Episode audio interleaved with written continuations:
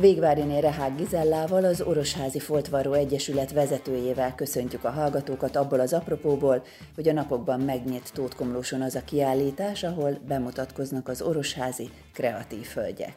Milyen munkáikat vitték el a szomszédos városba, és meddig látható? Szeretettel köszöntök én is mindenkit. Ez egy tulajdonképpen együttműködésként alakult ki, hogy oda a művelődési házba megkértek bennünket, hogy készítsünk egy kiállítást, mi örömmel vettük ezt a felkérést, és összeszedtünk minden olyan munkát, amit, amit otthon a szekrények mélyén őrizgetünk és eb, ezeket a műveket, takarókat, párnákat, mindenféle használati tárgyakat, terítőket, faliképeket kivittünk oda, és egy kiállítás keretében meg lehet nézegetni. Ezek nem most készült munkák, hanem ezek még korábban elkészült munkák amik itt láthatók ezen a kiállításon. Tótkomlóson a termésetházában látható, pontosítsuk a, a helyszínt, és június 5-éig. De már van újabb meghívásuk. Hova? Mikor? Az újabb meghívás az Kardoskúthoz kapcsolódik, ugye az is itt van a szomszédban, és a Kardoskuti Művelődési Házban is örömmel vették, hogy mi felajánlottuk, hogy kivisszük oda a munkáinkat, és ott is fog nyílni egy kiállítást majd június 10-től, és körülbelül egy-másfél hétig lesz ott is látható a Művelődési Házban. És miközben kész munkáikat megmutatják a közönségnek, közösségüket heti rendszerességgel építgetik. Miről szólnak ezek a szerdai alkalmak? A szerdai alkalmakkor az Egyesület tagjai összegyűlnek a Művelődési Ház csoportszobájában, és tulajdonképpen új mintákat, új ötleteket próbálunk megvalósítani, vannak, akik tanítanak, vannak, akik tanulják, meg aki, aki már tudja is ezt a mintát, feleleveníti, hogy mégis hogyan kellene, vagy ha tanultunk egy újabb trükköt annak a mintának az összeállítására, akkor ugye megmutatjuk, hogy hogyan lehet ezt megvalósítani.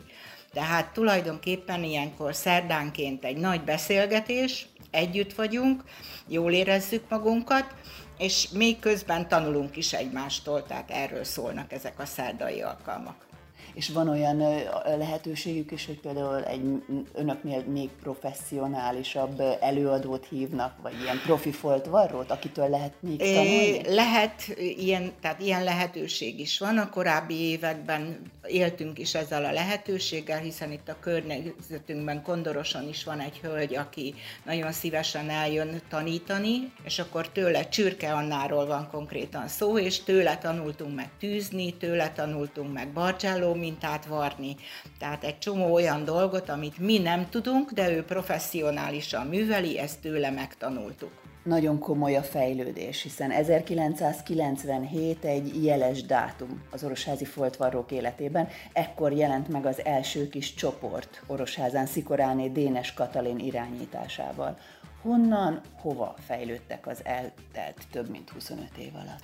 Hát ezt képekben lenne jó mutatni, hogy amikor előkerülnek a régi munkáink, akkor rácsodálkozunk, hogy jé, én erre büszke voltam, mert ma már annál ö, sokkal szebben, jobban, pontosabban és másféle módon tudunk dolgozni. De ugye amikor elindult ez a foltvarrás, akkor még a technika sem volt annyira fejlett, hogy olyan pontos munkákat végezzünk, hiszen akkor papírsablon alapján szabtunk, vartunk, ollóval, ceruza, tehát hogy minden ilyen eszköz. Most pár pedig vonalzó vágólap, vágók és körkés és professzionálisabb var varrógépek segítik a foltvarróknak a munkáját. Erre minden foltvarró beruház? Hát a, aki komolyan akarja csinálni, az legfontosabb az, hogy vágólapja, kés és vonalzó legyen mert olyan technikák vannak mostanság, amit azzal sokkal egyszerűbben, pontosabban meg lehet csinálni, mint amikor még a papír sablont rárajzoltuk az anyagra, és körbevágtuk, és akkor úgy illeszgettük össze a háromszögeket, négyzeteket, mert a háromszögek varrásához van már úgynevezett gyors technika, amikor két anyag összefordításával tulajdonképpen négy háromszöget tudunk elkészíteni, tehát hogy ez, ez sokkal pontosabb így a megvarrása ennek a technikának. Voltam önök között olyankor, amikor egy továbbképzésük volt Gyopáros fürdőn, és matematika geometria órán éreztem magam, hiszen olyan számításokkal, számokkal és geometriai alakzatokkal dobálóztak, ami a laikus számára felfoghatatlan volt. Igen, mert a foltvarásnak az alapja tulajdonképpen ugye az incs. A yard és az incs, tehát ugye ez nem magyar mértékegység, és akkor ott a, a Súlyok Levente, a Magyar Foltvarró cének a vezetője mesélte el, hogy mi az egy negyed incs, mi az egy nyolcad incs, mi a három, három nyolcad incs, tehát hogy e, ez alapján hogyan lehet pontosan dolgozni, de azért itt Magyarországon a legtöbben centiben dolgozunk, mert az elismertebb és tudjuk, ha bár azt is tudjuk, hogy incsben sokkal pontosabban lehet dolgozni, de, de az, az ugye kicsit bonyolultabb, aki aki nem szokott hozzá, annak az sokkal bonyolultabb, mint centiben megoldani a dolgokat. De átszámolni nem szoktuk, mert az akkor ott ilyen, ilyen tized milliméterek jönnek ki, és azt nem lehet levágni, tehát az bonyolult. Volt egy szellemes mondata a Tótkomlósi foltvaró kiállítás megnyitóján, hogy varni élmény, bontani még nagyobb élmény.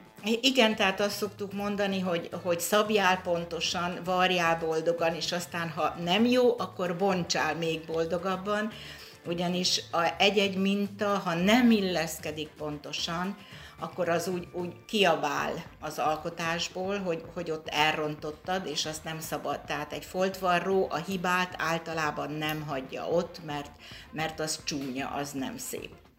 A kívülálló azt gondolhatja, a kézművesség magányos műfaj. Ehhez képest tevékeny a közösségük, ahogy imént is jó példákat hozott erre. Évek óta ki is ülnek még az Árpád kertbe és Orosházán, hogy ezt a közös létet bebizonyítsák. Most is közeleg egy dátum. Igen, tehát tulajdonképpen a foltvarrás az mindig is egy közösségi tevékenység volt, hiszen régen, amikor csak kézzel vartak az asszonyok, akkor ugye az egy nagy esti program, tévénézés helyett, ez volt az esti program. Most is ez egy közösségépítő program, hiszen azt mondom, hogy én orosházi vagyok, de nekem Soprontól Miskolcig vannak foltvarró ismerőseim, és nem csak az interneten, hanem a személyes találkozás révén is és van minden év júniusában egy ilyen program, hogy Varjunk a Szabadban, amit eredetileg egy kötős társaság indított el, hogy ne bent a szobában kötögessenek, hanem akkor kint és mindenki lássa, és akkor ehhez kapcsolódtak a foltvarrók, és ezt minden évben most már nem is tudom, hanyadik éve mi is megcsináljuk, hogy kiülünk ide az Árpád kertbe, kézivarrós dolgokat összegyűjtünk, ötleteket, és meghívjuk a környező településeknek a foltvarrós lányait, asszonyait, és egy nagyon jó hangulatú, vidám délelőttöt töltünk el együtt, akár úgy is, hogy csak beszélgetünk, de akár úgy is, hogy közben öltögetünk, és akkor ugye, ha az időjárás is kedvez nekünk, akkor nagyon jó program alakul itt ki, és az idén is tervezzük ezt június 24-ére.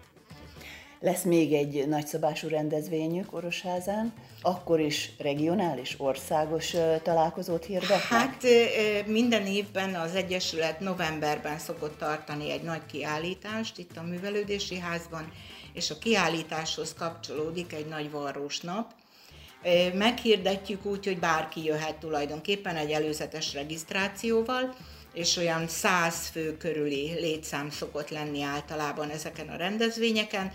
Én azt mondanám, hogy a saját rendezvényünk, tehát nem regionális, országos, mert nem akarunk ilyen nagy szavakat, de van, amikor például kisújszállásról jönnek, vagy eljönnek máskor ajkáról, tehát hogy ez egy ilyen vonzzuk a társaságot, és nagyon szívesen jönnek el erre a rendezvényre is, mert mindig azt szokták mondani, hogy nálatok olyan jól érezzük magunkat. Tehát gondolom a hangulat, a fogadtatás, a csoportnak a személyisége, tehát attól alakul ez ki, hogy mindenki nagyon jól érzi magát, és tényleg száz fő körüli létszámmal szoktunk lenni. Végvári Nérehál Gizellától hallottuk e szép szavakat. Munkájukhoz további sok sikert kívánok. Köszönjük szépen!